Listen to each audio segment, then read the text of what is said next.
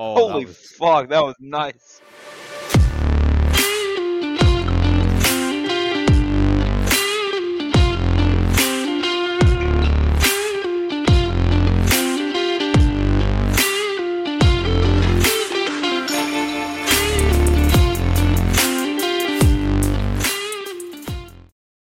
You know what's annoying? I like I'm what three days away from flying out, and two days ago I started feeling sick as well. Oh, I was like, they're not letting you pass across the border, buddy. Uh-uh. they will, they will. Don't worry. I am like for the last two days I've been dosing myself with every fucking medication to get rid of all my symptoms. I'm like, I'm getting up. I'm not. It's not COVID. It's just a fucking head cold. But I'm like, nah, I'm not fucking no. Nope, they're gonna have to quarantine you with the rest of the sheep. Nah, nah. I'm gonna be good. I'm gonna be good. But yeah, I'm like on a few medications to clear sinuses and all that shit. It's just like, nope. If I don't think I'm gonna get sick, I'm not gonna get sick. I'm not gonna get sick. No, you're gonna get sick. I'm not gonna get You sick. You are going to nope. get very sick. nope. I'm gonna be fine. Nope. But you're gonna get you're gonna get sick like four days into the You're going trip. to spend I- uh, your entire time in Italy. Uh, yeah. I already did that when I was like traveling. I was in Wales, and you, you know, when you're like, I was on a train, and there was all these kids coughing and stuff like that. You know, when you're sitting there and you're going, "Yeah, I am These so gonna get sick right now." It's like, you, you, you know, when you just know you're gonna get sick. I was like, "Yeah, this is uh, you just get that vibe you're going to be sick. yeah." And it was like three days later, I had a fucking head cold for like five days. And I was just laid up at my fam at extended family's house. I was like, I really want to like move on with my holiday, but I can't fucking do anything right now. Nope, This you're dead. Sucked. You, you, you will die a slow and painful death in Italy. Nah, I'm just gonna keep myself laced up with enough booze that I don't notice. It seems reasonable. I mean, I'm going to wine country in Italy, so you know, vineyards are like a five minute walk away from my uh, accommodation. And then you're gonna be going to Grappa country, and nothing good comes from drinking that. Well, after Italy, I go to Glasgow, and then you know, it doesn't matter what you drink, you just drink. Yeah. Because there's nothing better to do. No, Only you true. you get into fights, and I mean, That's I'm going true, I guess, yeah. I'm going to Glasgow, but I'm going to a town called Dumbarton in Glasgow, which is Oh, like I'm the, so sorry. it's the Glasgow of Glasgow. Oh, I am so, so sorry, Callum. No, I've been there before. I actually kind of liked it. I see he's a masochist. Well, I mean, be I got like last count was something like forty cousins over there. Jesus Christ. Well, because it's my uh, over there You is my Kiwis are randy little buggers, aren't you? No, no, it's my my mum's dad. He's Scottish. He's from Dumbarton, and he has nine brothers and sisters, and they all, you know, there's all nothing to do there, so you just go to bed early and increase the population. So yeah, uh, last count when I was up there, I met something like 25 out of a possible 40 cousins, and was sitting there going, "Sorry, how are we related again?" Good Yeah, lord. Go take some pictures of the river while you're there. ah, the old Clyde. Love it. By the way, Callum, can you hear me? Hey, you're pretty cool. good. All right, boys, let's light this up. Let's let let's uh, do this thing. Let's do it. You are listening to the Micro Machines podcast, and this week we are discussing Canadian military pattern trucks with a friend of the podcast, Don. Hi. And, uh, shall we do some introductions for this skeleton crew? I think so. So we'll go with me, Callum. Uh, in New Zealand, I'm not sick. I'm not going to get sick. He's sick. I'm Hey, fine. New Zealand government. He's sick. He can't leave the island. Have a nice vacation. But anyway, so I am drinking a nice Canadian Club and dry ginger ale, just the 4.8% one, but it's doing me a world of good. Because he's sick. Not sick. Don, introduce Sick. yourself. Hi. Uh, it's me, Don, occasional podcast interloper and uh, friend of the podcast. And tonight we have a uh, delicious Bellwoods Brewery uh, Pilsner on tap, also 4.8% by a strange coincidence. And uh, no, you are going to get sick. And you've got me, Dennis, just beside Don. I am currently drinking a non-alcoholic cold coffee from this morning. It's uh, Jesus, it's it's funky I enough. I can't. think I'm going to get. It's going to do something to my mental state by the end of this episode. I can't We'll see with what you. It's going to do something to your gastrointestinal state, is what it's going to No, do. no, no, no, no, no. That's the uh, raw ramen I ate today. You're going to go on the world's like best like weight loss regime, regime soon. See, they say your body is a temple, and mine is like this church that's been decaying for the past thousand years. Yours is Notre Dame mid plays. Ugh. well, Don, we are gathered here today to discuss. The hell are we discussing today? so that I, I might. I might preach from the altar of the CMP truck. So you'd be happy to know I have a script and everything, and I guarantee you that I'm barely going to adhere to it. He's, he- I, I give you one slide before you deviate from it. Well, we'll see. So my, my slide notes for this one, for example, say things as useful as intro, blather on humorously, which you know we failed right there. So, um, yeah, we're gonna be talking about the Canadian military pattern truck, which was uh, the sort of stalwart of the Commonwealth forces uh, during the Second World War, sort of the equivalent to the ye old Yankee Doodle Deuce and a half, but with about eight billion more variations and substantially less uh, ergonomics uh, incorporated into its design, as you will soon see. Are these the trucks that like you can only drive them if you have no legs? yes, so that's the nod to the uh, subtitle there. Um, I didn't post anything up here for fear of being sued into the Stone Age, but the chieftain, if you toddle on over to his YouTube channel, has a video of him trying to uh, fold himself into the cab of one of these, and it is well worth the three and a half minutes it takes. He didn't really make it, did he? Well, he, he can No, get he in, did not. but no. No, it's the first vehicle he's admitted that he cannot operate, and that includes things like the T- TKS and that um, the Ferret and that little tiny French Chenillette And the ammunition And the M22 as well. and the Locust. Yep, yep. So there you yeah, go. so This, if, if he can't drive it, I did. I can't because yeah. Oshawa defeated the chieftain. Yes, I love my town. Come back anytime, tall Irish boy. We'll show you what's what. All right, switch switcheroo there, Slide Master. So- In, Whips. in the in the before times, um, you'll be shocked to learn that uh, Canadian military procurement hasn't changed uh, since the First World War, uh, and we went to war in the yeah, well, precisely, uh, and we went to war in the First World War with basically a scatter shot of whatever privately owned vehicles could be pressed into service. Commercial trucks like that Kelly Springfield that we bought off the Americans that were completely and utterly useless. Uh, some Model Ts, and then a whole pile of stuff that we uh, begged, borrowed, and stole from the Brits and the French. Um, and I then love our country. m- moving forward from that, we didn't learn any lessons, and we kept things like that Phaeton Roadster in use. That's not a staff car. That's not an officer's car. That's meant to be driven around the field like a jeep. Oh Jesus! No, no, no. That's- that's the That's uh, a that's utility the, uh, car. That's the ATGM carrier. This, that photo was taken in 1957. It wouldn't surprise me. Um, but yeah, even like until the uh, sort of break uh, of uh, the Second World War, there was absolutely no standardization in vehicles uh, within the Canadian military. Um, mostly due to the fact that it, like everyone else post World War One, there was absolutely zero um, appetite for spending money on things that we all swore up and down we were never going to use again, and uh, a sort of lack of uh, domestic production capacity. So there was really nothing to buy that we wouldn't have had to buy from the Americans. And in the height of the Depression, we didn't have money to buy things from the Americans. And the Americans didn't have anything to sell. Well, precisely. But moving on, I got to say that Kelly Springfield would make an awesome model. oh, and like it's not even the most egregious of some of the sort of early, you know, 1910s, 1920s trucks that are are out there. You look at some of these things, and it's a miracle that they managed to operate on roads. How they were being used at the front, uh, I, I, I don't know. It's baffling. Um, but then, uh, 1935 comes along, and Mother Britain uh, starts sending out feelers, sort of recognizing that um, the Germans are getting feisty again and might need a, a good slapping, um, that we might need some enhanced production capacity for this newfangled mechanization fad that everybody was getting into.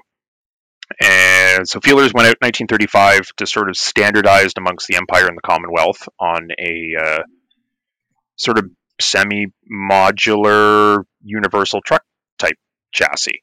Um, the initial um, discussions didn't really progress very quickly or very far. There was a lot of um, you know good intentions, but not a lot of impetus to make progress forward uh, until 1937 when things started getting real in Europe, and uh, Ford took a um, stab at producing you know what would eventually lead to be the, the prototype CMP. So what we can see here is a Morris commercial 800 weight truck, which works out to quarter ton, um, which was something the Brits were producing, you know, in a semi-mass produced state, and that was sort of the pilot design that was called for. So the thing needed to be right-hand drive, cab forward as much as possible to sort of save on shipping costs. Uh, very short wheelbase, again, so that they could be crammed into the holds of ships. And Ford took a look at the specs and cranked out the quarter ton C8 CMP, which you can see down in the uh, um, bottom right hand side there. And then following that, we moved on to a three quarter ton or 1500 weight, which you can see in the top right there. Oh yeah, so you can kind of start seeing the sort of evolution towards what ends up being a very cool truck system. Yeah, they're not like there's there's not a lot of um, resemblance between the Morris and the the Ford, but the specs were the same, right? So the wheelbase was the same, the uh, drivetrain was the same, the power plant we use North American engines, but the um, the horsepower ratings and that sort of stuff were were all what was specced out. So they're going to slap a wide body kit on it. Is what you're telling me? What was that? Never mind. Car, car, car humor. Car humor. You're talking to two non-car people. Yeah, that uh, the Morris though, I love their uh, little uh, attempt at camouflage bush. Is it an attempt at camouflage, or did they just drive through something? I, I think it's that one. it looks like they've hit a bush and went, oh well, camouflage now. It's fine. It's fine. What are we going to do? Again, another model kit I'd love to have is that one. Say that again. Well, I said that would make a great model kit. There'll be the uh, Morris CA, CSA. Is there one of it or? I think there is actually. Ooh, I need to find it. I don't know that it's the open cab though. I have a feeling something like someone like IGB or is it IGB or BG? IBG. Yes, I think it's that one. I think they they might do one. I think. quickly to Scalemates. Yeah. So the top right, have they got a Vickers? Is that a Vickers setup? It might Looks like a Vickers be a setup. Colt Vickers, but I don't know. A Colt? There was nothing Vickers? cap. Yeah, Colt attempted to produce Vickers guns during the First World War. It didn't go well. Um, so it may be an actual OG Vickers, or it may be the Colt, because I do believe we ended up with a few of them. But I don't know because there was nothing captioned in the photo. All I'm seeing is that they've got those cool safari helmets. Those are awesome. Yeah. So really, the, during the First World War, the, the Canadians were kind of boned when it came to equipment because they had Colt Vickers machine guns and Ross rifles. Yes. Your procurement guys hated you. Yes. Well, fuck. Yes. We could do we could do an entire I mean it's already been done to death, but we could do an entire podcast on the Ross rifle and the absolute bananas level of corruption and collusion that was involved in that thing making it into service in the first place. The, Ca- the Canadian pr- supply and procurement situation makes the United States Marine Corps look like they're playing on easy mode. Yeah. Because th- there was exactly two people that thought the Ross rifle was actually going to be functional in the field, um, and yet we still ended up with them. And those are two people that never went into the field, I bet. Yeah, well, yeah, it was Charles Ross, and then um, Numbnuts, our Minister of Militia. Yeah. Because, like, you know, like, this is going against, like, the, say, the Marine Corps who in Guadalcanal landed with M1903s thinking that they were better than the M1 Garand at the time. So the only, their only, uh, it was a, it was a, it was an anti-aircraft battery where the only units issued with M1 Garand. Garands. It's like they were most the most well armed fucking unit out of the Marine Corps at the time because they thought the bolt action was better for some reason. Nice planning. because crayons. All right, moving on. So, the players in all of this. First up, GM Canada, founded in 1907 as McLaughlin Motors. Um, originally, sort of made custom coaches, fancy cars, but they were built on Buick chassis, and their home plant was in Oshawa. which is where Dennis Woo! lives. Let's go. Who fucking put Crackhead Alley represent in there? God damn it! I should have. So, so interesting tidbit of history. Uh, so the gentleman who started McLaughlin Motors, if I it was, uh, he he actually has a mansion which is located right beside the hospital in downtown Oshawa, and it's where a lot of movies are actually filmed, like X Men. Just a little bit of that's right. That's that's um um the the school in X Men, right? Yes, my physics professor was actually in that movie when they were shooting it in Oshawa. Is your physics professor Patrick Stewart? No. Oh. He had a minor role. But yes, Oshawa trivia. That's about the only cool thing about this place, other than the CMP production. Well, there you go. Um, so yeah, three plants: uh, Oshawa, Windsor, and Regina. Uh, Oshawa produced um, all the wheeled vehicles that GM cranked out. Windsor and Regina were responsible for anti-aircraft guns and some naval armament and stuff like that. Um, as you can see, cranked out over 300,000 vehicles during the war, including CMPs and variants, which is a pretty impressive number considering it was a single factory in a, you know, essentially a slightly oversized farm town um, with no real history of major industrial production up until uh, the war period. And then if we go to 4A here, Ford. Uh, Third. Bird. Uh, founded in 1904 as Walkerville Wagon Works to avoid tariff costs because there was some shenanigans with the Brits and Americans about having to pay extra licensing fees for a branded Ford versus something that was a Ford and just had a different name plant on it. Uh, plant located in Walkerville, which is now part of Windsor, Ontario. Scenic, beautiful, wonderful Windsor. Uh, and again, cranked out another 330 some odd thousand vehicles, including 200,000 CMPs. So the the big fun fact in all of this is that anybody who knows cars nowadays recognizes that GM and Ford don't play together in the sandbox, right? These are are huge rivals. When the sort of clouds of war really started brewing up over Europe, it was actually Ford and GM that came together voluntarily and said, "No, no, we'll we'll do this sort of together and standardized on one production model between the two companies, which I think is probably the first time, at least, maybe, well, not ever, because I guess there's crossovers nowadays between companies, but uh, one of the rare few times where two major rival auto manufacturers have come together and gone, no, no, we'll build the same thing at the same time. And then they probably realized just how much more money they get by doing that and just went, this is a, we'll just keep it this way. Yeah. All right, next, Dennis. Uh, so like I said, built by Ford and GM, over 500,000 uh, CMP chassis built between 1940 and 1945. Um, not uh, a huge amount when you consider the you know total volume of vehicles that were produced by by other nations, but considering it was being built in a uh, again a, a small population base with limited history of industrial production, it's still a very impressive number.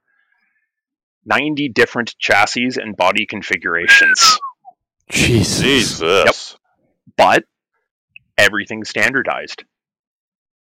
Right? So you could take swap so you could take parts out of one chassis and put it in one a different one that's a totally different vehicle, and they'll still work within with reason. a few with a few exceptions. Yeah, there was uh, a few differences in wheelbases. So obviously your um, the box bodies built for long wheelbase trucks won't fit on the the short wheelbase trucks and so forth. But um, you could swap the body out from a you know general service and drop a water tank on it, or an office body, or pull the um, cab off of. Uh, actually, the cabs were standardized, so you could pull the cab off a scrapped uh, three quarter tonner and throw it onto a three tonner that needed a replacement, and away you went.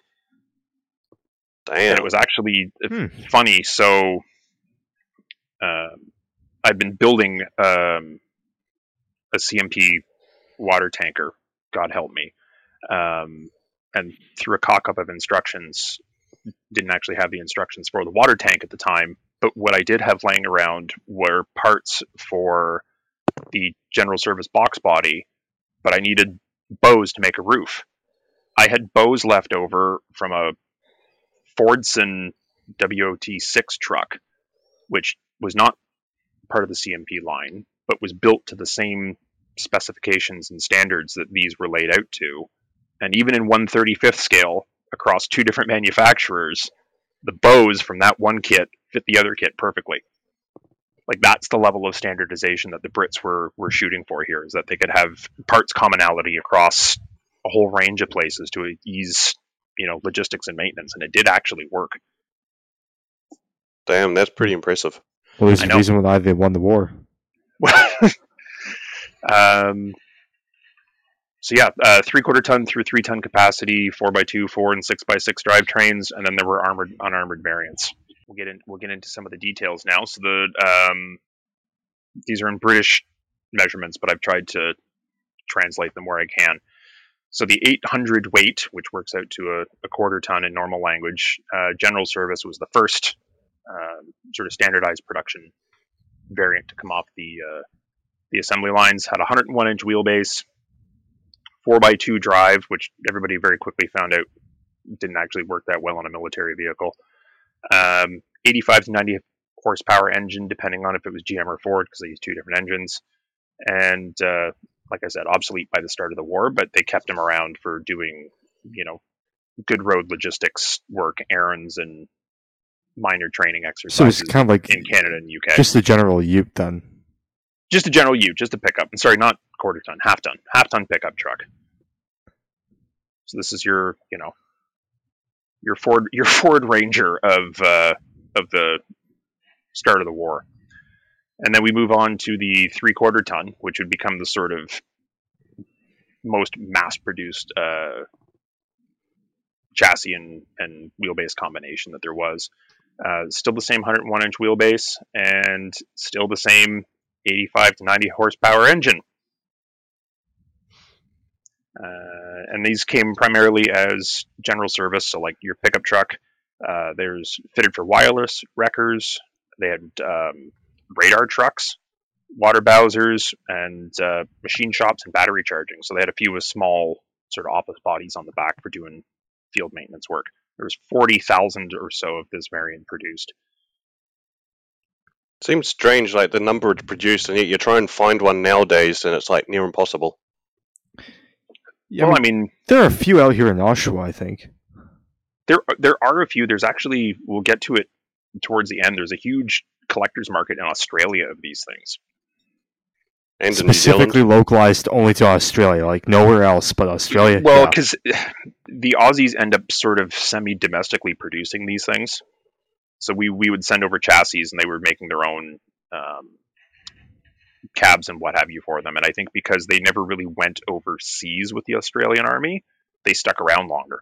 Whereas we shipped everything to Europe, and then nobody wanted to pay to ship back. so we just left it, most of them in what? I guess the yeah, we just Netherlands? left it there, and then nobody in Europe, you know, for the most part, kept it going. They just gave them to farmers, and they drove them until they fell apart. The Dutch were like, what the hell are we supposed to do with all these trucks? uh, yeah, and we'll we'll get into some of the post-war uses because there were some some interesting uh, interesting examples. yeah, I know that we've got. Uh, I've sent you photos of one that's Canadian built that uh, was brought back to New Zealand. hmm I think, uh, yeah, I've sent you photos of that one. Eh? It was nice. Yeah. It was a very nice restoration. That one was good. Yeah, they've done good jobs. Um, so the thirty hundred weight, so your ton and a half, which would be your um, sort of mid-sized cargo version.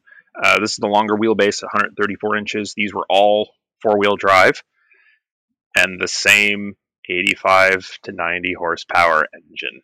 If you've been paying attention, truck sizes and our weights are going up, but our horsepower isn't. So I bet you can start putting those together. So, question for you, Don. I don't know if you would be aware of this or not, but as these uh, new trucks were getting made, you know, throughout the war, were there any reports of them being, you know, were people complaining about them being less powerful or Yep. like underpowered? Yep. Fair enough. Let me guess, they started getting slower and less capable, and Yep.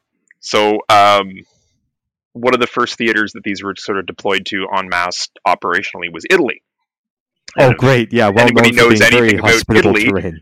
it's it's a lot of vertical and not a lot of horizontal. But these things were apparently mountain goats. They Just like Jack for, yeah, they will climb for days. They just do it at a walking pace. So, So, it's like the so it's like a wheeled Churchill. yes, yes, exactly. I mean, at least it got there eventually.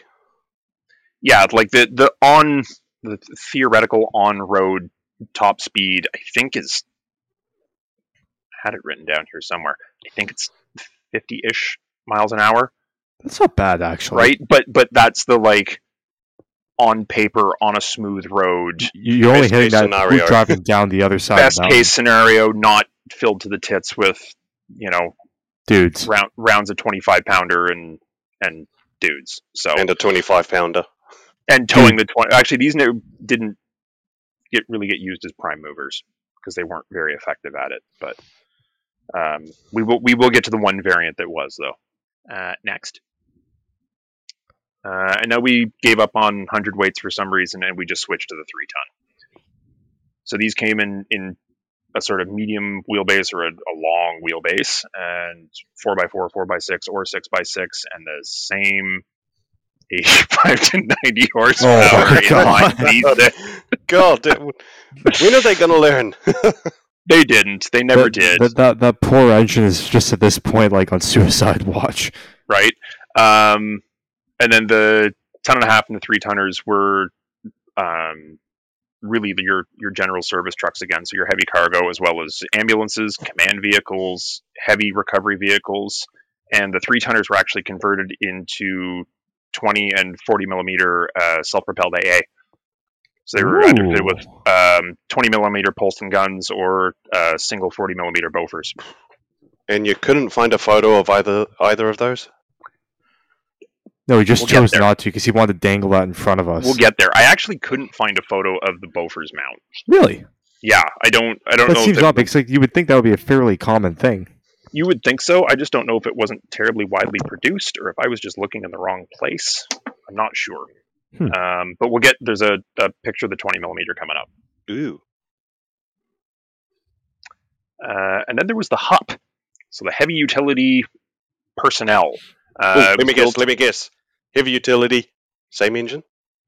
Same engine. Same Uh, engine. but it's the, the hev- heavy doesn't really factor into the weight. It's on the same um, three quarter ton chassis as the the GS truck, but this was sort of the prototype Hummer.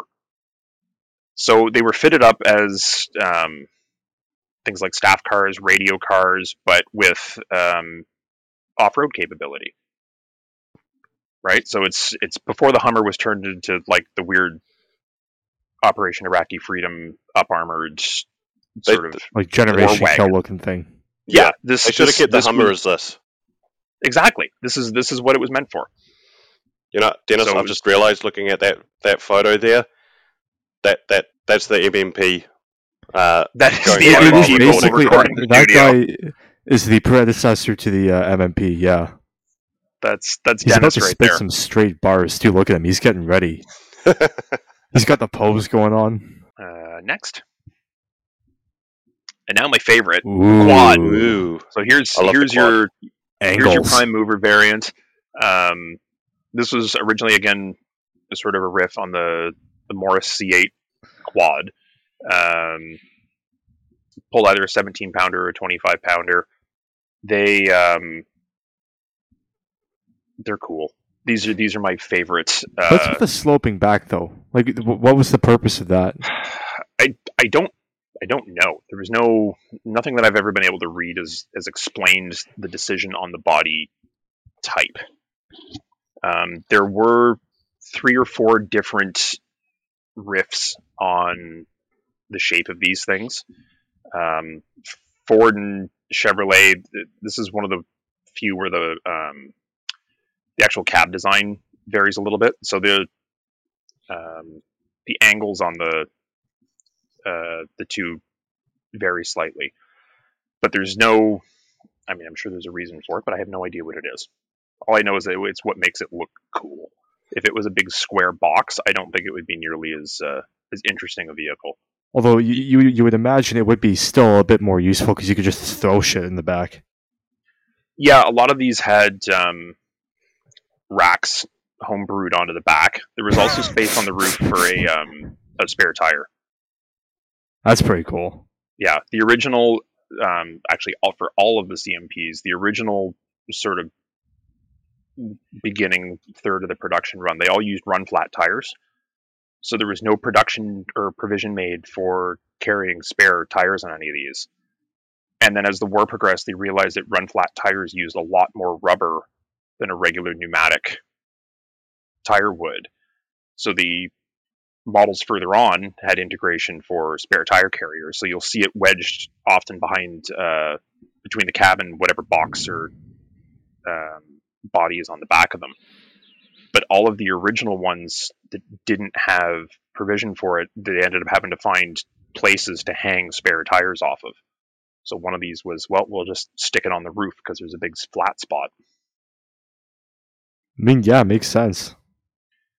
And then um, these are one of the vehicles that, again, primarily because they see so much sort of semi-independent field use. But one of the big complaints from the quad was that there was never enough storage for anything because these were going out with entire gun crews, you know, strapped inside of them. So you can see the in that second image, there's a uh, a empty 25 pounder ammunition box just jammed in the uh, bumper. That's probably not filled with ammunition. I guarantee you that's filled with rations or somebody's clothing or what have you. Um, they were also frequently just welded straight onto the bumpers, and uh, again, all sorts of homebrew cargo racks on the back to put all your personal kit in. Now, don't uh, Tamiya have a kit for this one? Yes, it's it's ancient. Um, I was going to say, I, actually- I've, I've heard it's not that good. It's seventies to me. It's It's- bleh. it fits well. It's lacking in detail. There's, uh, you know, the most barest of bonesest um, interior, but it fits well and it looks good. It's actually the Ford um, chassis. All I'm just saying I is like if you had this nowadays, you all those nice flat surfaces. Imagine just decking that out with ERA. Oh no. yeah. Oh god. Quickly wear their little shark dudes when we need them. Yeah. Except Yes. Imagine a imagine a truck covered in contact five. like you'd, with that would the contact five would detonate and take the truck with it. I was going to say I don't I don't know what the thickness of the uh, the plating on these things is, but I'm Not very. sure it's, I'm It- pretty it- sure it's- it's less than the width of my thumb. hey, hey, Don, you know that uh, sheet metal that you can get at hobby stores? No, but okay. Yeah, you know, like the, the yeah, but you come, you know, it's the brass sheets you can get at Yeah. Oh, yeah, yeah, yeah. Yeah, yeah, yeah. Yeah, the stuff like you can roll your own that. tubes or whatever. Yeah, pretty much. Yeah. I mean, that's a, if I'm going down, I'm taking you with me, sort of thing. yeah, we're denying it to the enemy. All right, what you got next?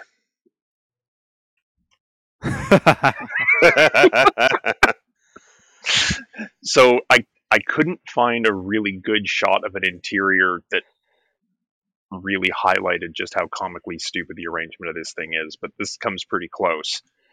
So that pan you see with the X in it is where the seat cushion should be. The accelerator is the round pedal on the right.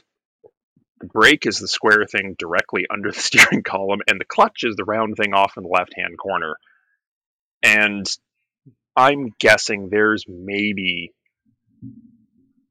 eight inches of clearance between the curve of that fender and the side of the doghouse. And as uh, as our good friend the chieftain uh, said, he couldn't get both his feet in there at the same time.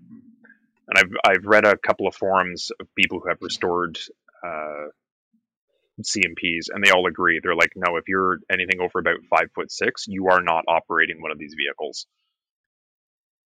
But I think um, part of the problem was is that these were built to British specifications, and the Brits were just physically smaller in stature than a lot of the people that ended up operating these things.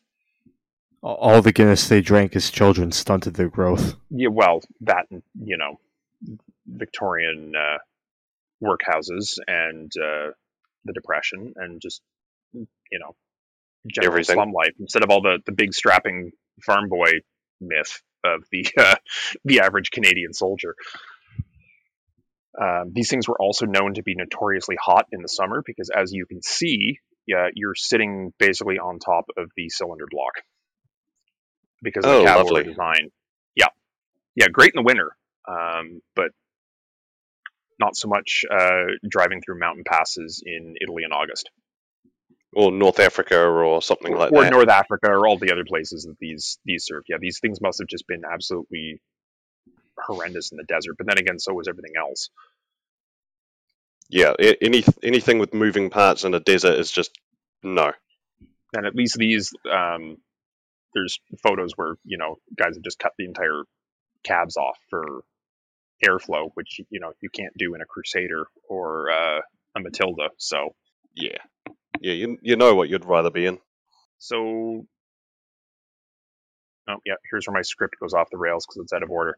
So, modified conventional pattern. So this was the sort of precursor to the CMP. What these were was kind of an emergency rush order right at the beginning of the war, where they just took straight standard commercial truck chassis and made a couple of token um, considerations to military use. So like tires, brakes, bumpers, stuff like that and shipped them overseas. And the most famous example being, of course, Long Range Desert Group. So these are basically technicals. These are these are technicals in every sense of the word. This this is the the 1930s Hilux. They're they're Chevy WB30 pickup trucks, and they've just been, you know, Modified for desert use. completely modified for desert use. You know, want to know a fun fact about the uh, LRDG? Most of them were Kiwis. Most of them were Kiwi surveyors. Really? Well, well, they wanted well they wanted Kiwis because back then we were known for being good for harsh conditions. We just kind of put up with it. And surveyors because you can't like compasses and stuff in deserts don't work that well. Don't work that well. So you need you know it's like well why don't we get a guy who already knows where he is at all times. And it should be impossible for a surveyor to get himself The- lost. The Kiwi surveyor knows where he is at all times. This is because Yes. he knows where he is not. yeah, and right now he's in the desert, so he's not. So he knows he's not back at home where where it's nice and cool. So what's your excuse, Callum? Uh, there's not a war going on. Says you. Correction, there's not a war going on where being a surveyor in the desert is a particularly useful skill. Yeah, Sure, we could find somewhere. I'm sure the Ukrainians would like to know where they are. Eh, Callum it's is going to challenge No, the the- you- Russians to a duel in the desert. Ukrainians know where they are. The Russians are having a bit of difficulty. That's true. My favorite thing about the Russians is that they're still that they're using uh, radio guns in 2023. So proud of them. Good job. Wait, really? Yes, they're using the oboe system. Well, it's not actually well, oboe, not but it's oboe, the same. but It's a slightly more precise variant of oboe. They don't have uh, because their their GLONASS, their GLONASS is not working properly right now. on purpose or just because? Uh, well, let me think. So their guided missile, their, their PGMs are using oboe right now, and GLONASS like is not accurate enough. So they're either using like civilian Garmins or radio guns. To be honest, the, the civilian Garmin would probably be hooked onto the GPSU system, so it'd be much better. Well, that's the whole point. Yeah, Like GLONASS sucks. it is terrible. Oh, that pleases me on a number of levels. That that's why none of their PGMs are actually hitting the proper targets. Like, if you ever wondered why, that's why. So the V1 tactic wasn't intentionally, is what you're saying. No, they, they, they were point like they were pointed at actual like real targets, but they just couldn't hit anything because like the missile does not know where it is at all times. It knows where it is, but not where it isn't. Oh, and good it doesn't know Conrad. where it's supposed to go. So it's like the uh, what was that useless cruise missile the Americans had, the Tomahawk? Oh, there's a. Now you take that back. That's not fair. Hey, Well, like, didn't the Americans send like sixty Tomahawks at a target once, and only like a handful actually made it? don't worry about it, man. Don't worry about it. Don't worry about it. Don't worry about it. All right, moving on. Yeah, That's the- why I'm before we skeptical talk about more that. about the tomahawks, That's why I'm skeptical Mickey about Mouse. like Top Gun Maverick when it's like we're going to fire all these cruise missiles and they all hit their target where they're supposed to. It's like, mm, nah, that's fantasy. Uh, I'm going to hold my tongue to- on this. All right, all right. Uh, and now we come to the um, redheaded stepchild of the CMP universe, the Dodge, because Dodge made them too. Doge. Doge. Uh, so the plan initially was for the same as the Chevy and the Ford, that these were going to be 100% standardized and we're all going to crank out the same thing. Um, but when it came down to it, Dodge put their hands up and went, "We could do that, but that's going to take time for us to retool and all that sort of jazz." Or um, we will just keep cranking out these D60 truck bodies, and we can just slap standard CMP cargo modules on the back. I mean, not a terrible Everyone- idea. No, everyone, ah, that's a great idea. So the majority of them were three ton D60s and just fitted as GS. So these were just being used as as cargo schleppers, um, but they were only built as four x two rear wheel drive, just because that's what the the standard truck uh, drivetrain already was. You know, still I, w- cranked I will say 180,000 of them. I will say one thing about the uh, Canadians. They did paint their trucks to look good. That that is drippy as hell. Yeah, that, that's a nice camo scheme they've painted on it. Um, so it's not just the Canadians. That's actually That, that's a Commonwealth uh, thing, isn't that? yeah. That's the Yeah. It's the um, dapple pattern, sometimes called Maple uh, Mickey Mouse. Yeah, so the the Mickey Mouse variant was the the initial one was a lot more like jagged foliage looking lines, and then everyone realized that it was a lot easier if we just paint these big blobs. So the War Office went, mm, all right, fine. So it was never officially adopted as a camouflage pattern, but everybody tolerated it. I will say the uh, little Canadian ma- maple leaf flash there, though, it does make it look pretty good. Yes, it does pop. I mean, it's Next. not uh, like a, a greatly painted one. Ooh, hello. Ooh, it's getting some air there. right. That suspension is going to bottom out so hard. you hit one speed bump and that tire is going through the bed. um, so there's there's your 20 millimeter uh, Callum. Oof, Ooh. that's actually quite a good looking mount. right? Um, Like it looks like So a we've- 1980s arcade. yeah, like something from uh, American Gladiator that should be shooting giant Nerf balls at people. Yeah, yeah.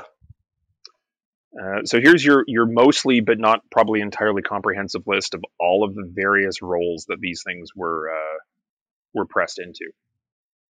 So it's pretty pretty impressive what they managed to slap onto a, a you know a token handful of uh, chassis variants. Jesus. So we got general service, troop carrier, SPAA, office body, wireless, ambulance, dental, wrecker, tanker, prime mover, shop body, field kitchen, field hygiene. So just toilet, cable Yeah. layer. that goes and with the uh, field la- hygiene. laundry laundry as well.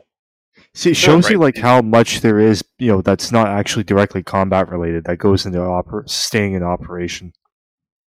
Oh, the the tail is always bigger than the teeth, right? The there's an actual ratio, and it's escaping me right now of like how many rear echelon personnel it takes to sustain one fighting soldier. It's pretty close to like ten to one. Yeah, something like that. It's uh, like at a at an enormous amount. So like the actual people that did the number of people that did the fighting like only tallied up to like five percent or something like that. It was something like ridiculously low.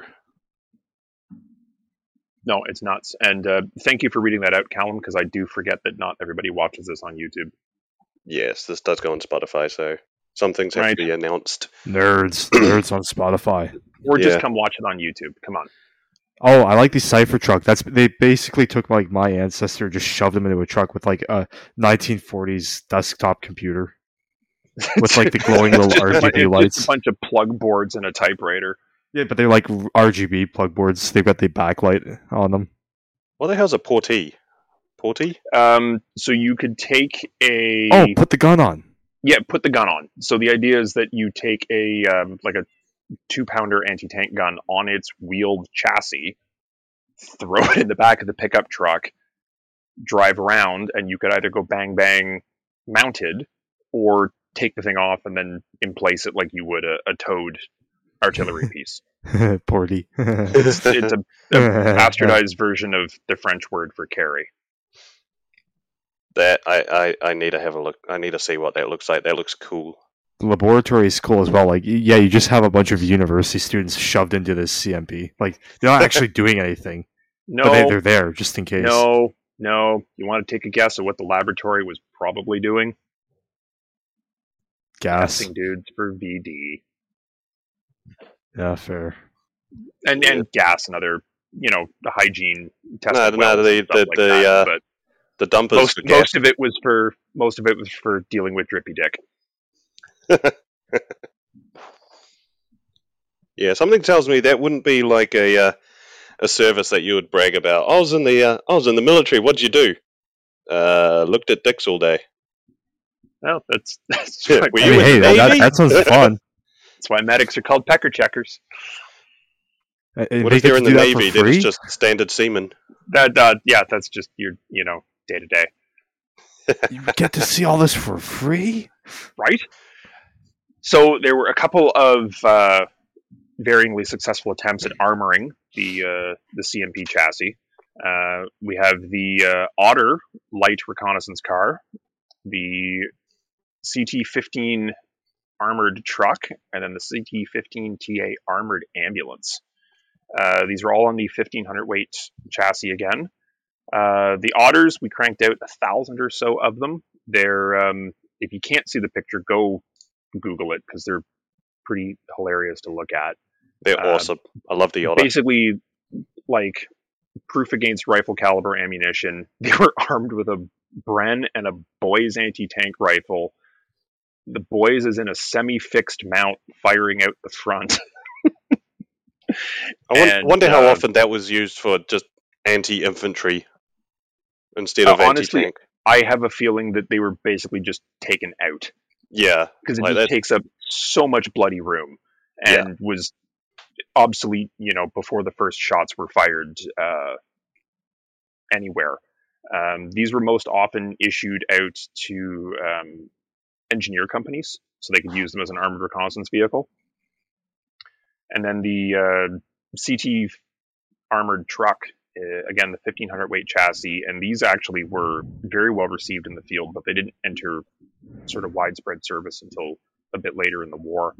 Um, you could fit half a dozen guys in the back, and it was the sort of you know proto APC. It's not completely armored. You can again, if you can see that picture, you can see there's just a sort of canvas tarpaulin covering the uh, the troop area, but the the driver's compartment, the sides were armored, and uh, it gave a little better uh, better oomph uh, off road and could get you into some slightly hairier situations than you could in the back of a, a regular truck. And then on the same platform was the um, CT-15 TA armored ambulance had a four liter uh, capacity, but by the time it was brought into development, um, it was deemed sort of surplus to requirement. So they actually built two prototypes, one of which is uh, sitting in the Canadian War Museum right now. and let me guess, armored ambulance. You either have a model of one or you desperately want a model of one. Nope, I have it. It's the other mirror model that I built that I almost catapulted across the room. Um, but I did manage to shoehorn it into something that looks vaguely square from a distance. You must Um, really love CMPs if you're willing to build two mirror models of them. Well, the problem is, up until recently, Mirror was the only people producing it. We can we'll get into that with the kits at the end of the slides, but I just think they're neat. Um, oh, the Poles also uh, got a whack of uh, otters, uh, and they serve with the, uh, the Polish armored units. And apparently, they quite liked them.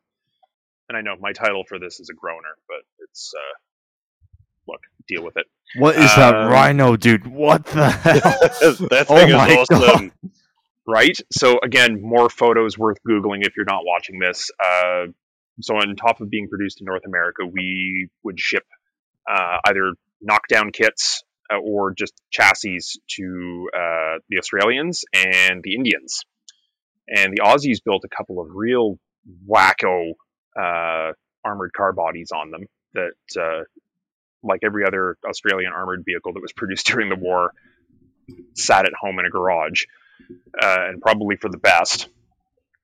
Um, but there you have it. So yeah, we've got the uh, Australian Rover, which it- I don't even know how to describe it. It's uh, It's, it's a thing. it's a thing. It's a box. And then- Um, I was remiss because I didn't actually write down what the turret that they slapped on the Rhino is from. So Well, that looks like it might be maybe from a cruise. The mantlet looks like it's from a Crusader. but I, yeah I yeah, know, but I think it's domestically produced. Hmm.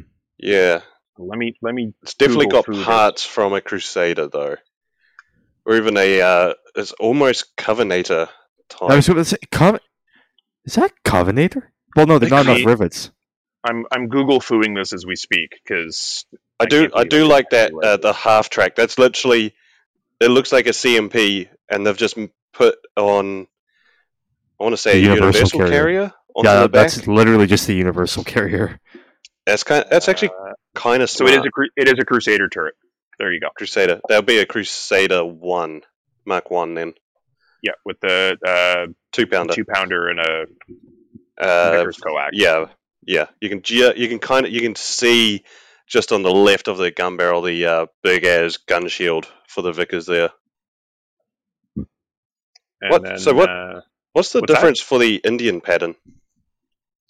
um, they were home built by the Indian um, Railway Works.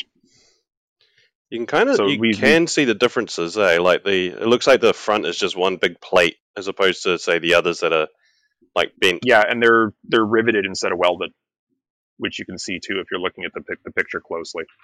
Oh yeah, so one decent high explosive will turn the whole thing into a shrapnel bomb. I mean, yeah, but it's also an open top sort of semi armored car as it is, so it's not going to take much to turn it into splinters. Um, and then uh, the Aussies took a one off and tried to make one into a half track too, but it, um, like with most half track experiments, ended up having the turning radius of a battleship, and uh, it was just left alone. I mean, it looks cool at least. Yeah, it looks it looks neat, um, but yeah, they they uh, the wheelbase on them was too narrow and it just wouldn't steer worth a damn. So, oh, and the one um, having a moment, the one thing I forgot to include in there, unless I've remembered to include it, uh, the Canadians also built a Fox uh, armored car uh, on the same chassis, which kind of took the body of a Humber armored car and slapped it onto a, a CMP chassis. Uh, and here we have finders keepers time. So, as I said earlier, a pile of these ended up in the Western Desert, and therefore a pile of them ended up in the hands of the bad guys. So the uh, Italians uh, took a few of them and strapped Breda uh, cannon onto the back of them, which looks like a be an absolute riot to uh, plug away with. And you can also see that the uh, the took a uh, 20 millimeter flak and dropped it onto the bed. So we aren't the only creative ones, Oh, that's Uh, cool. right? So retirement is not an option. So like we said, uh, these Even soft- in death, do they serve? right? Um, lots of service post war. The Aussies turned a pile of them into brush fire trucks, like you can see. They, um, I'm assuming this is. It, I mean, they've stripped a lot of the guts off, but I bet you that's just a standard uh, water bowser that was taken and repainted red, and they added a couple of, you know, probably heavy duty or pumps to it. I hope they change the Uh, engine out to something a bit more substantial. Nope. Nope, Still I the get- uh, I- old uh, Yeah, 85 I, guar- I, horsepower. I guarantee you, it's still the same engine. It's like, what- Um, it's like th- there's a building on fire. You need to get to it. Yeah, we'll get there Right. eventually. Uh, they also did duty as wreckers post-war and probably served quite quite well. They were um, they were torquey little machines, so they've got a, a lot of grunt for uh, for what they are. And then probably my one of my favorite post-war variants is the uh, the top corner there. The Israelis turned them into uh, what are known as sandwich vans, uh, and they're basically home-built uh, Israeli APCs that were used during the 1948 uh, Independence War. I don't think there were a ton of them. I, in fact, if I recall correctly, um,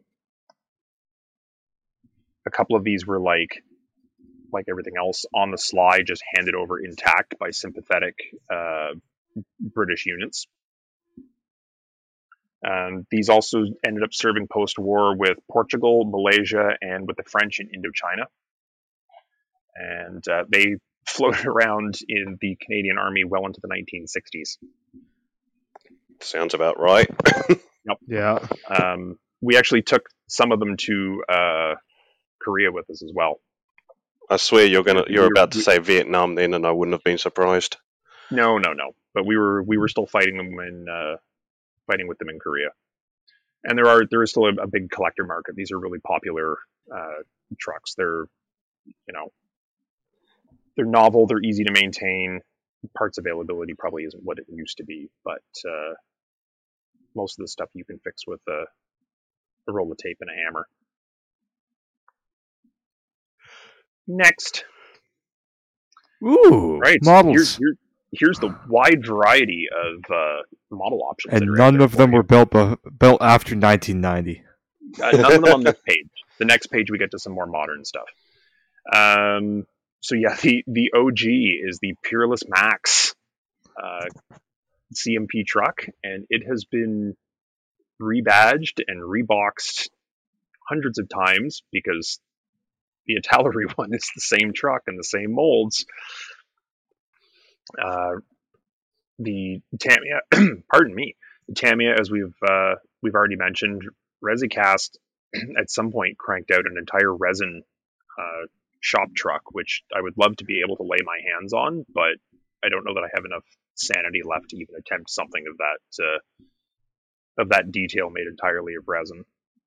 Um, the Haganah sandwich van there, I think, is made by Azimuth. I don't have any idea what the availability of that is like, but in theory, it does exist out there.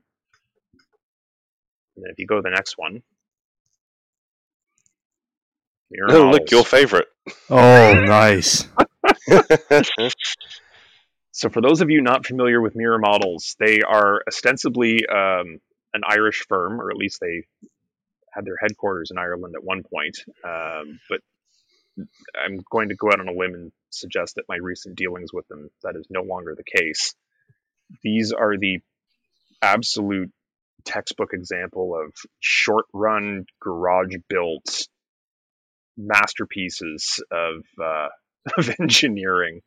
Um, I should have posted a picture of it here, but the instruction sheets on the first kit that I got of the armored ambulance were inkjet printed on eight and a half by eleven paper, and the in- actual images are just pictures of this dude's workbench with arrows um, done in probably Microsoft Word, pointing at various parts and identifying the alleged part numbers but the builds just come in like sections. So all of a sudden there's like 36 parts that have been added in the next picture, half of which probably haven't been labeled. It's um, it's an adventure. Linear building is not an option with those kits. Be prepared for suffering. That's all I'm. That's all I can say. Um, but on the good news front, IBG has started cranking out uh, a whole pile of them in the last couple of years in 35th and 72nd. And um, the C60 ambulance is uh, set to hit shelves soonish, I think. I like the uh, box art for that C38 General Service.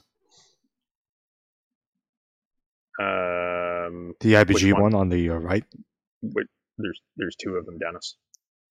yeah, the, are you talking the the 35th or the 72nd? 72, one? the 72 scale one. Oh, with the the airborne guys. Yeah. Yeah, yeah, yeah.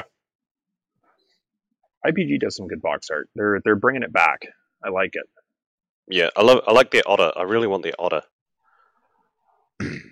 It was it was less of a bastard to build than the mirror models ones are. There were hangups because y- you see the slats in the, the front grill. Yep. Those are all individual. So Nice. getting them to getting them to sit where they need to sit um, for long enough for your your glue to harden is a challenge.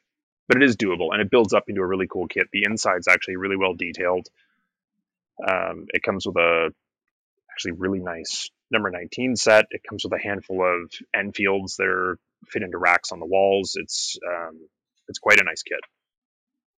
This is this is the one where you did really good high detail on the radio, and then a certain someone on the server wondered why you No. went through so much detail. Was there something else? No, no, no. That was that was a universal carrier. Oh yeah, that's right. Yeah. No, the the radio on this is the shame with this one is although you can at least open the doors, um, it comes with a beautiful interior. But even if you open every single port, um, you still really got to get your eyeball into it to actually see anything. That's pity, but oh, oh well. Yeah. I mean that that's the thing about armored vehicles is you're not supposed to be able to see into them too much. So it's Well, like right. a lot of interior, like full interior kits, are like, well, you don't see it unless you make it so you can pull it apart. But at that point, it's sort of like, you know, Right. Yeah. Um, that's all I got, boys. That's the CMP. Uh, go learn something. So here's here's my references. Um, if you can get it, I highly recommend um, Drive to Victory. Uh, it was uh, supposed to be a two volume set, but unfortunately, uh, Clive Law passed away in uh, 2017, I believe. So volume two will not be forthcoming, but it's uh, it's probably the most comprehensive guide to Canadian soft skin vehicles that exist. Oh, awesome. Well, thank you so much, Don. yeah, Oh, thank you guys. That was fun. that was very well I, presented. I actually learned quite a lot. Well, good. Yeah. All right, Alrighty, So- this break. yep, sounds good to me. This episode is brought to you by Autoloader Decals. Have you wandered round the shelves of your local hobby store and found that perfect model kit? Great tooling, fun to build, and look, you remember seeing the subject. Perhaps it was a truck in the ubiquitous white UN paint scheme in the newspaper, or maybe it was a Sherman tank from your local armour unit.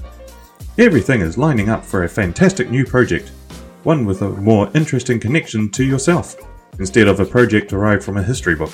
Then you open the kit, and there are none of those specific markings to be found.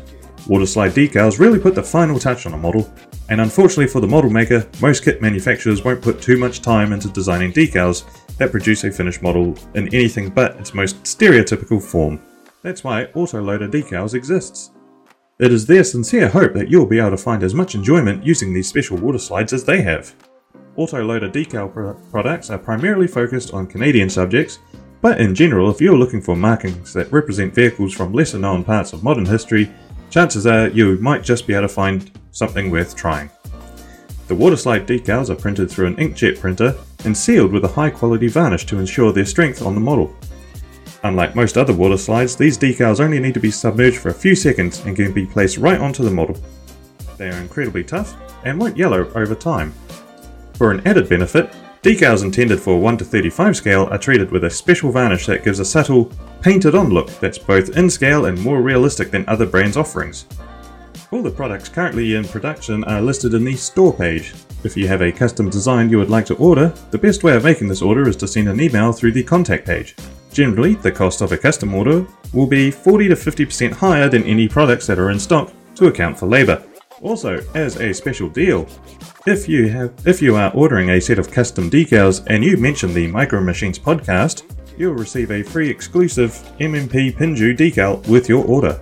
So next time you're looking to build a specific or unique vehicle, look towards Autoloader decals. Just go to www.autoloadermodels.ca for all your waterslide decal needs. And now, back to the show. Speaking of coping and seething, shall we, uh, yeah, Pinju with the press kit. Dodging bullets. It's Shizuoka. And guess who's going to cope and seethe with the very first uh, slide here? Yeah. Model scale modeling news. They're going to cope and seethe. So MiniArt first up. are releasing. Oh, look, it's another truck. It is a US Army G7 105 4x4 one and a half ton panel delivery truck. Uh, this comes uh, with five decals, uh, photo etch. Yeah, it's just a truck. It's a truck. Hmm. Uh, Takom is continuing with their one to seventy two scale theme. They are releasing a two in one kit. Uh, they for the M60s. They are releasing the M60A1 with the ERA package that we saw in tanks during Desert Storm, as well as an M60A3, which is, I will say, just uh, looking at the boxer here, it's pretty interesting because at least one of the decal schemes, this being for the M60A3, is actually a U.S. Air Force scheme. Um, but yeah, they're going to feature the usual, you know, the usual Takom stuff, photo etch, link length tracks, and so on and so forth. Um, and if it's it, these are going to be anything like the uh, Chieftain in 72 scale that they uh, released earlier, it should be pretty decent. Definitely nice to see more modern stuff coming out in 72 scale. Yeah. Question: Why does the Air Force need a tank? I maybe Oh. airfield defense, maybe. There is a story to that, and I can't remember what the hell it is. Uh, hold on a second. It also seems weird to me that the M60A1 gets an ERA package and is used in the desert, and yet the A3 looks so Vietnam era, it's ridiculous. Even though, like, shit, isn't the A3 supposed to be the updated A1? The A3 is significantly better than the A1, and it's mostly Yeah. going to be it's the the main upgrade was in the fire control system because the A3 had the digitized fire t- control system that used thermal optics. So then why did they send the A1 into the desert? Uh, Marines. Okay, that's enough. Yep. Yeah. Yep, fair enough. Yeah. yeah, no, yeah, they, they get whatever everyone else doesn't want. That's fine. It looks horrendous with ERA blocks on it as well. Like, I do not like M60s with ERA. Does have No, link, that link, was link and length tracks, though. In that an, an M60 with ERA is what drove me to start building HIDF vehicles because I could not be That's bothered true. to Yeah. the, the ancient uh, Academy one. Yeah. Okay, up next from U-Star in 148, they have a T90A. Uh, so this is uh, link and length tracks. Uh, hatches can be opened or closed. Two markings. Um, and I do believe you should be able to uh, make a diorama of this with the hull and chassis in one area and the turret somewhere else. If you want. I do believe they pro- they've probably made it so they can be easily separated from one one one another. You know, I mean that's just good marketing. Yeah, I don't even don't I've never even seen who U Star. Who's U Star? No idea. I mean this is number this is uh, kit number seven, so haven't seen any Well- of the other releases. Is it kit number seven though, Who knows? or did they just start their serial numbers at six? U-Star made a 48 scale Tiger 1. Eh, boring. Yeah. Yeah. Two very boring kits then. Next. So, Ooh. from Special Hobby, we have uh, three notable.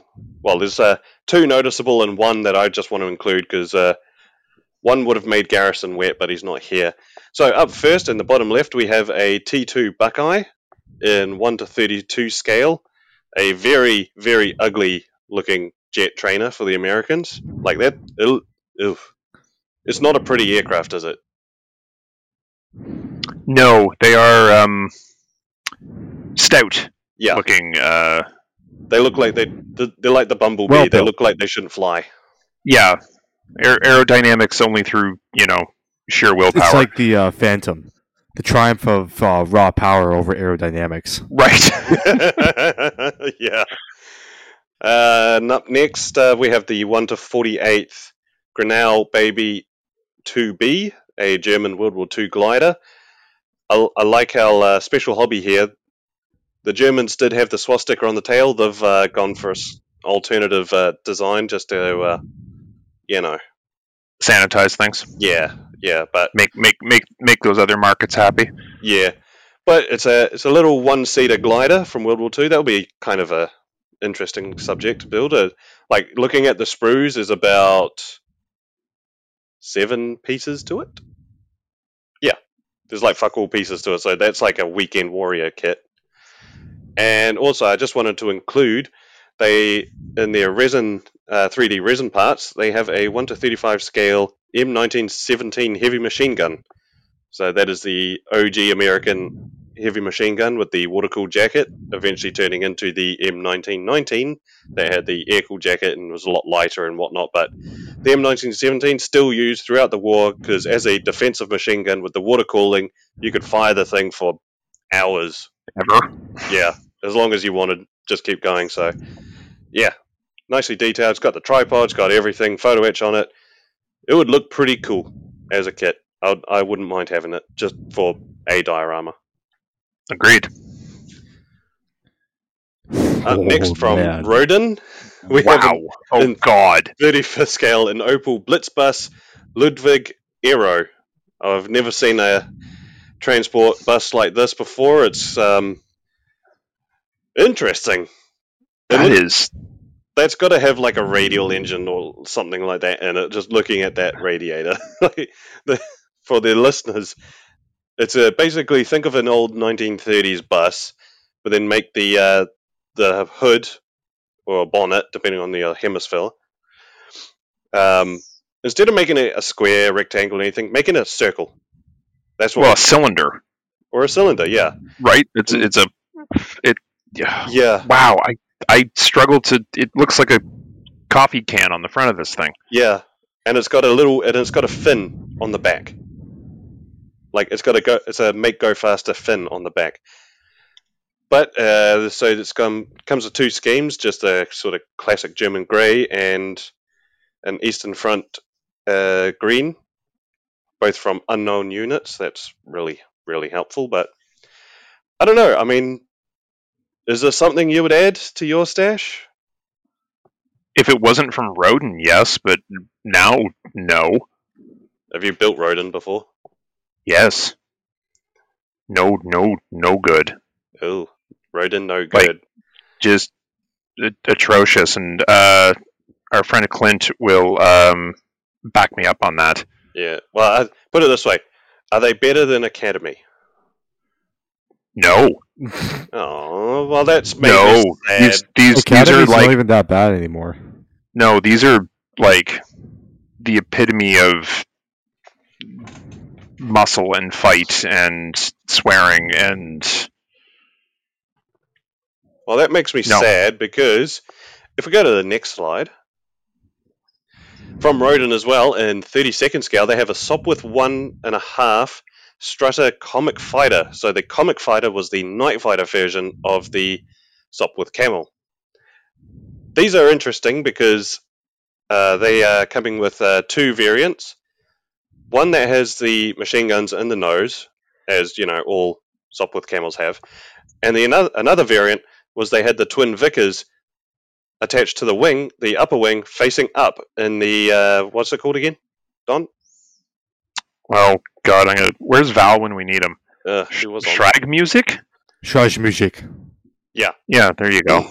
the cannons that fire upwards. Well, these Sopwith camels have that machine guns that fire upward, and it. Uh, I mean, in that configuration, it just looks amazing, and uh, I I want one. It's a 30 second scale biplane, and I am fully into those right now, even though I can't afford them or find them.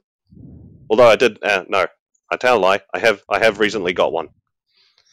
Uh, it was an Academy 30 second scale uh, Nieuport 17, which Don misinformed me on a fact. No, the the, the Canadian Air and Space Museum misinformed you. I was just reading off their website. yeah, but yeah. So But a- Roy, Roy Brown did not fly in Nieuport. I'm sorry. yeah. But I did I do have I did make his uh, Sopwith camel. So there's that. Well, then do do Billy do Billy Bishop's Nieuport because he did fly it. But I was going to do like you know if I had both of them and like one guy flying both, and then it would have made a cool diorama. But uh, whatever. Yeah, but then you can have two Canadian aces. Ah, I've already got one. I didn't even realize that was a Canadian aircraft. I thought it was British, and now I've got three Canadian aircraft. Am I Canadian? Well, they are. They, they were British because they were Royal Flying Corps. They were just flown by Canadians. There was no Canadian Air Force. Eh, close enough. Yeah, fine. Um, but yeah, So I, I have, Yeah. I have information. Uh, so apparently, those Air Force patent tanks were used in Doha, Qatar, in 1991. So I'm guessing Gulf One uh, for quote EOD purposes. I give you one guess as to what that entails. and that's, that's all the information that I can find on them. so that's but there uh, you that, go. That package looks suspicious. Let's blow it up Right, from exactly. a from a safe distance. From- from a safe distance, and everything I can find on the Aero bus, I think that is just a body kit. So that's just a regular Opel Blitz bus, but um, some wackadoodle German uh, auto designer um, Got decided creative. to slap got creative and decided to slap some uh, ground uh, effect kits and um, no- no- no no doubt some underbody lighting and I'm I'm shocked it wasn't stanced but there you go It's probably got like some shag carpet in the back, and yeah. Yep. But yeah it was uh, small truck body workshop of Ludwig brothers in the German city of Essen had been installing bodies of their own design on the chassis base of trucks from leading German manufacturers for years in the 1930s they cooperated closely with Opel uh, and put that thing on it eesh. but that's it. This is this is just like a retro futuristic um, body kit. So there you go. Yeah, you learn new, something new every day. So then, circling back to this uh, Roden Sopwith Camel. So I wish it was done by someone else because it is very, it is a an interesting subject because you will notice differences between a standard uh, Sopwith Camel F1 and a one and a half Strutter Comic. They are like they are fundamentally the same aircraft. However, uh, I do believe the nose has been elongated just a little bit. Uh, also, the fuselage is a bit longer. Like you can see, like subtle differences within it. So, Mhm. as well as you know, different gun mountings, and yeah, it look like at least it's a it's a cool subject. It's something different. So I applaud them on that. I wonder what the price point on that's going to be. Yeah, I'd, I'm gonna guess like at least 150. I don't know. So a 30 second scale biplane. So that that I know. literally run the gauntlet because like you get wing nuts which is you know a mortgage and then Yeah. you get academy which i've picked them up for like 20 bucks each so crapshoot anyway next up Ooh. so for those who like big scale aircraft and they've probably built the uh, 1 to 32 scale lancaster For those of you with a 132 scale hangar in your backyard, Yeah. Uh, HK models are bringing out a B17G Rose of York in 1 to 32 scale. This has 499 parts, photo etch, nose and a nose weight included. Decals from Cartograf for two aircraft included in this kit. So at least you know the decals are going to be pretty decent. The Rose of York kit does come with a 32nd scale model of a young Elizabeth II to go with it uh, just a little bit more. So the limited limited edition has the young Queen Elizabeth, uh, young Queen. Uh, run is limited to 500 of them. So here's uh, a few interesting facts. Dimensions: a B17G in 1 to 32 scale is approximately uh, 98.9 centimeters wide. Uh, so that's almost a meter in width and it's about 70.7 centimeters long. So one meter by, yeah, 70 centimeters. It's like three, three three feet by about two and a half for the uh, the freedom lovers amongst us. Yeah, but yeah, uh, like looking at my desk, I wouldn't even have the room for that at all. No, Why, who does? Uh, the same people with the disposable income to be able to buy this. Yeah, it does come with uh, so wall mounted with it says wall mounted with mount. Not sure if that means like you can mount it on the wall as is or whatever. Uh, comes with seat belts, air intake, uh, reproduce and etched parts, posable flying surface, surfaces, main landing gear sel- uh, selective in flying state or landing, and yeah. Inclu- if you have The the uh, the special kit with the uh, Queen Elizabeth, then it has 557 parts as opposed to 449. Somehow, somehow Queen Elizabeth is made up of like 60 parts. I guess. It's all in the flowers. Look at those flowers. Yeah. Right. like, Yeah, individual individual flowers. individual bloom. The wall mount, the wall mount intrigues me. That'll be interesting. You need like you definitely need to like tap it into some studs, but that's interesting. I, yeah, cool. Neat That's- find. Yeah, that's not a. But yeah, so uh, anyone want to guess how much that this one would cost? I'm guessing probably about a thousand bucks because that's what the Lancaster from Border goes for. Yeah, this will have Well, to be right. like. I mean, it'll be an amazing kit to actually put together, like detail wise, like interior and all of that. But oof, Yeah, I'll um, I'll stick to the inevitable YouTube video build that somebody does of one of these. yeah. I will live vicariously. Like I think I think the biggest I'll ever get with a B17 is like 72nd scale, just because I do not have room for anything bigger in my place. But interesting. Yeah. Very interesting. Uh, what do we have after this? Uh, Ugh. Ugh, Takom, Stug, Else F, and Great. Stug yeah. 10, lovely. 10.5 centimeter gun. Next. Anyways, WIPs. Glad Ezra's not here. What have you been working on, gentlemen? Both. Oh, my stuff. So, um, behold, ye old mirror models CMP uh, water truck. I will say, Don, for such a crappy kit, you're making it look pretty good. Oh God, I, oh, I Love that can't. camo. Look at that. So the, the is the best part so far. This thing is about as um, square as a bowl of oatmeal. I I shudder to uh, to gaze upon it, but whatever. It's done. The build the build is done. You can see I still got to do some paint up on a couple of photo etch parts, but as long as I don't keep breaking the rear fenders and bumper off. I think I've glued them both back on about a dozen times each. Are you using just Um, like liquid cement for that, or just upped it to CA glue yet? No, it is CA because the fenders are resin and the Ugh. um, mounts are photo etch. Oh, That's the problem. Yeah. Is there's no surface area for it to um, adhere to, and the bumper's photo etch as well.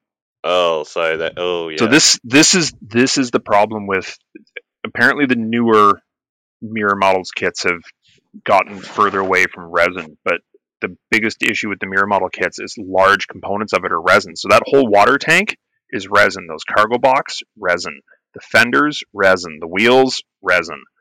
Um, parts of the um, like steering system resin, but then you're mounting them to like fiddly little bits of styrene. Um, it's just it's it's nightmarish. Um, but anyway, it's almost done. Paint's on it. Um, I'm hoping it'll be done for the end of the group build. That is all. Uh, and then we have this, what turned out to be a, a comically fun build. It's the Airfix 176, even though it says 172nd on the box, uh, LCM 3. And it was supposed to come with a Sherman, but somebody took the Sherman out, I assume built it, but left the decals and the tracks, and then the box ended up in the pre-owned section at uh, our favorite uh, local hobby distributor. Um, and then I bought it, and I was annoyed, but I built it anyway, and it turned out really cool, even though it actually only notionally resembles what an actual LCM3 looks like. general shape sort of deal. It, it, the fact that it is a landing craft that could fit a tank and has a bow ramp, and that's about as close as it gets. But um, it's the first floaty thing I've built since I butchered the Arizona when I was like eight. So this was actually a, a nice break from my usual uh, usual stuff, and I'll I'll probably find a tank eventually to drop in it. I like the yeah, I like the paint on it. It looks good. Yeah, I, like it. that's a really nice color scheme. You can thank the Admiralty for that. That's that's as, as close as I could get. The, the color match isn't perfect, but that's the like as of I think 1943 Royal Navy, all landing craft shall be painted thusly.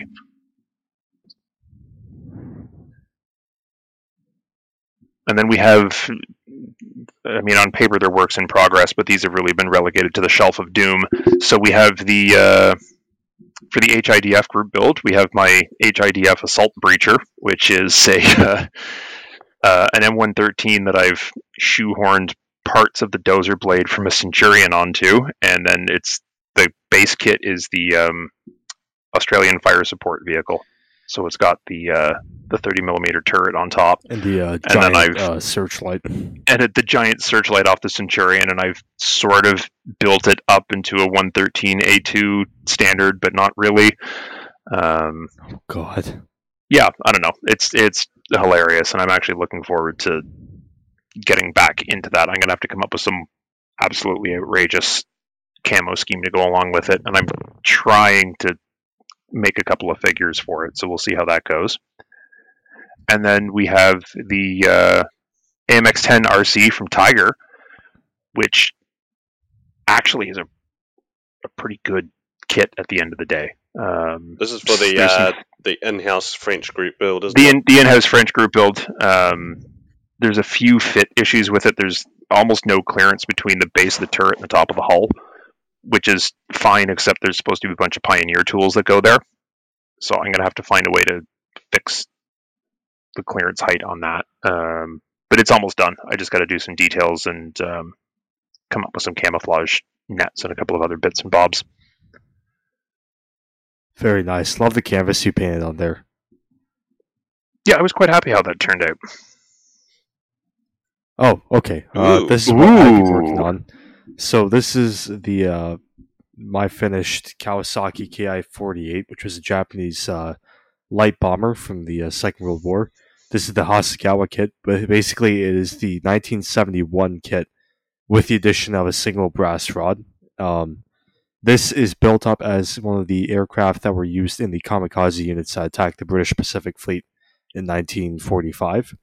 Uh, yeah, but a very old kit sh- definitely showed its age but it was actually really fun to build and i uh, got to try out using the Eduard uh, window masking set which you know looking at the canopies on this was definitely needed. But uh, yeah. Had a lot Oh, of so you, that- you did have a masking set for that thing. Good yeah for you. it came Yeah, in the I'm- uh, box when i got it. I didn't even realize it had it This is because I would have gone into spasms. yeah. oh god This is the uh, this is the kit you got off your man crush, isn't it?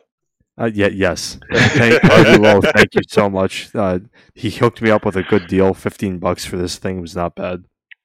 Um, but yeah, That, that is a good deal. I'd pay fifteen bucks for that just for the, the weird factor alone. Yeah, a Honestly, yeah. a kamikaze aircraft. Yeah, the two engine kamikaze bomber. Yeah, sign me up. Uh, this is what I'll, the other thing I've been working Oh. on. So, as I've been getting into Warhammer, my buddy from Me likey. got me the uh, Baneblade kit from Games Workshop. Uh, I don't know what the scale of this is. It's big. It's pretty much the biggest tank I've ever built. Um, the way it works is that you can actually build it into one, like basically, you can build it into one of eight variants. But I decided to basically leave the upper hull removable. So I have two versions I've built. The first one is on the top. There is basically this amalgamation of two variants I've made. So Don, you'd like this. It's the armored personnel carrier variant. Plus, it's got the uh, like the uh, planet gun destroyer thing. cannon. Yeah, they call. I think it's the Quake cannon. And then the one on the side is the Hellhammer, which is basically the urban engineering support variant. Um, yeah, with a Sturm Cool. Tiger gun as a, like a bow gun. So I think Warhammer is twenty eight millimeter. I, a 28 millimeter sounds about right. I'm not yeah. mistaken. Yeah. yeah. So what? How does that Uh, translate into our scale type? Like one to like It doesn't. Yeah. something it's, like some- that. it's something weird like that, yeah. But at any rate, uh, this kit is, I mean, it was mold line city, but then you look at stuff like on the back of the tank, you got that little Mechanicum shrine, which was all like really beautifully molded. Um, having all those options was really cool. Yeah, it's uh, the fit was pretty decent overall, all things considered. I am going to have to go at it at some point with some Mister uh, dissolved putty just to fill in some seams and cracks. But yeah, you know what? I went it together well. One thing though, I will say, the parts aren't labeled. Like there are no part numbers. Nope. Nope. Nope. This is this has been a, a thing with Warhammer for years. I remember building um, some of their guard stuff probably, Christ, I don't know, 25 years ago now. Yeah. And it, it was like the transition phase between everything is white, made of white metal, and then there's sort of second or third generation plastic tanks. I mean, and Honestly, I like, was baffled at the time. It was like, I yeah. you mean there's no instructions? I mean, really, for myself, I found it wasn't an issue because with this, you get about I think it's like 15 sprues in the box, but especially if you're only doing like a couple, like uh, you, the whole idea is that the kit only builds in one variant. What I did was not standard. Um, you're going to be using like only half of those sprues, and the parts are big enough that like you look at the instructions, you can pretty quickly... You can identify what you're yeah, shooting for. yeah, exactly. um, and you're not alone. Like I, I don't build them anymore, but I've I follow a few guys who do on Instagram, and the modular thing is what everyone does because everybody understands what a massive investment these things are. And screw you, I'm getting my money's worth, yeah, Yeah. and, right? uh, so you can build one tank and you know use a lot of like rare earth magnets and stuff to be able to reconfigure things so you can use them in different tabletop. Yeah, basically, settings. what I was trying to do with this uh, build was basically just base, you know, get the best bang for my buck. So like armored personnel carrier with also the biggest gun that's mounted on a wheel, like a tracked vehicle in the in the Imperium. Like, yeah, why not? Well, and there's there's no rules. There's no rules, especially no. if you're if you're not playing. like, anything yeah, goes. You can make it look as wacky as you want, and everyone's going to look at it and go, "Yeah, that makes perfect sense." Yep. Um, I am infuriated to see though that their mold quality hasn't improved at all. Like Games Workshop should be ashamed of Yeah. Well, I, how I- I chunky can- I some can- of that is. I can still see like seam lines from where I am. Sorry, Dennis. oh yeah, like, uh, and I, I, I mean, partially that's my fault. I haven't cleaned them up as best as I could, so I will have to be like going in and doing that post cleanup. Sure, but like this is like '90s Tamiya level Yeah. injection molding quality, and they're charging like that thing retails for I mean, my my uh, buddy who not not cheap. My, my teacher got this for me for my birthday. I don't even want to know what he paid for it. Like, I hope he was able to somehow like seduce his way into a good deal at the hobby store. But Yeah. I don't think he was. Like you know, um, radiation addict on uh, Discord, uh, Riley, Yep. oh Mhm. boy. um, yeah, he was looking at buying a Leman Russ, and like even the old old first edition ones, they they still go for like 160 bucks. Oh, I mean, like my buddy. He actually. It's funny you mention that. He pr- 3D printed a, Lem- a Leman Russ tank, and he just gave it to me at work today because like he's printed so many of them, he doesn't actually have any space for them anymore. So like, yeah, I just got got this like one hundred and fifty dollar value for free. Like I think Dude, I can I can find better uses for his resin if he's looking Yeah, for yeah. work. yeah. but that's the thing. It's like 3D printing. I, I'm surprised it like hasn't killed off Games Workshop stuff already. Um, they try. they try. They, they are they are like ravenous when it comes to brand protection, like Disney level um, lawsuits. Yeah. But good good luck. You can't stamp it out, and unless you're playing in a like Games Workshop sh- Well, sanctioned. and unfortunately, tournaments- so many of the games are run by Games Workshop entities. So like, Yeah. it will never take off in the competitive field. But like, if you're just No. building really stupid looking tanks, you know what? Like uh, my buddy, he actually like printed so many Warhammer models within the first week of getting his new 8K printer. It paid for itself. Even when you factor in the cost of resin and all that, it, it paid for itself. because he was just cranking them out for people wanting them for He- for he can casual print, stuff. Like, this Le, Leman Russ tank, and I think it'll take him about f- five hours to print an entire tank. Jesus. Good lord. Yeah, they, they're get, printers are getting good. I mean, those uh, fuel drums you can see on the back, those were 3D printed. Yeah. They're actually really nice. Yeah, God damn it! Don't make me spend money I don't have, Dennis. get into Warhammer with me, man. No, God, Get, no. get, get a kill team set. Get a kill team set. I tossed all my Warhammer stuff a bunch of years ago because I was like, no, I don't need this anymore. Jeez. Should have kept it. I know Garrison's sitting on a ton of orcs. He doesn't know what he wants to do with them.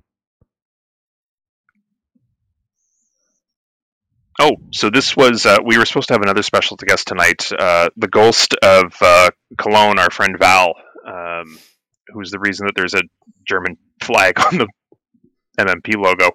Um, but he ran into some technical difficulties, so he couldn't join us. But he is working on a home built balsa wood trebuchet, and I am absolutely overawed by the engineering that uh, Val has put into this.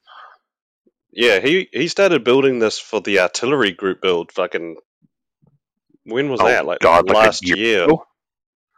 But yeah, he just got so busy with school and and what have you that uh, Life. it ended up on the back burner, which we all sympathize with. But um, Val, if you're listening to this, that thing is absolutely a work of art, and we are all super stoked to uh, see this thing get to completion. Yeah, absolutely. It looks amazing. What you got for us, Callum?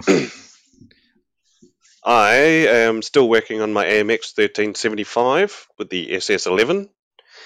So right now it is finally painted. And when I was painting it, I realized, looking at photos, the so these are launchers for the uh, the ATGMs. So the big these big uh, rounded areas are supposed to have a mesh plate on them, Mhm. except you know it's a Heller Humbrol 1970s kit. They don't have it. So they're they just came in the box as big open Yep. hoops. Yep. Oh, So, so what what what you got? Is that a band aid? yeah, I was I was chatting That's with uh, brilliant. I was chatting with uh, Nick, you know, the scale armorer, when I was doing Right. it, and I was like, shit. Well, I'm painting it, and it really looks. It needs it. It really needs a mesh on it because it just looks stupid without it. I'm going. Uh, what can I use? What can I use? Da, da, da. Oh, hang on. I ran out to the kitchen, grabbed grabbed the box of band-aids, brought one out, and stick it on. Stuck it on. Just went. Yeah, this this will work.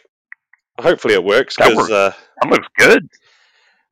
uh, now it's painted. It's kind of, I don't know. You got to see it in the right light to get the effect again, but it does look substantially better with it than without it. So I mean, the picture you've got posted there, it looks it's translucent. You can see through it. It's yeah, it's not. sh- sort short of going out and buying a bunch of photo etched mesh and then trying to cut it to shape. I think that's the best option you've got. Yeah, well, it's already like the band aid is already to the rough shape. You know, like I'm taking some uh, creative liberties on it, but you know, I'm going to be the only one really seeing it. But Right. yeah, so there. So I used some uh, ultra thin super glue once the uh, band aid stickers were stuck down, just around the edge, just to like properly hold them there, because there was.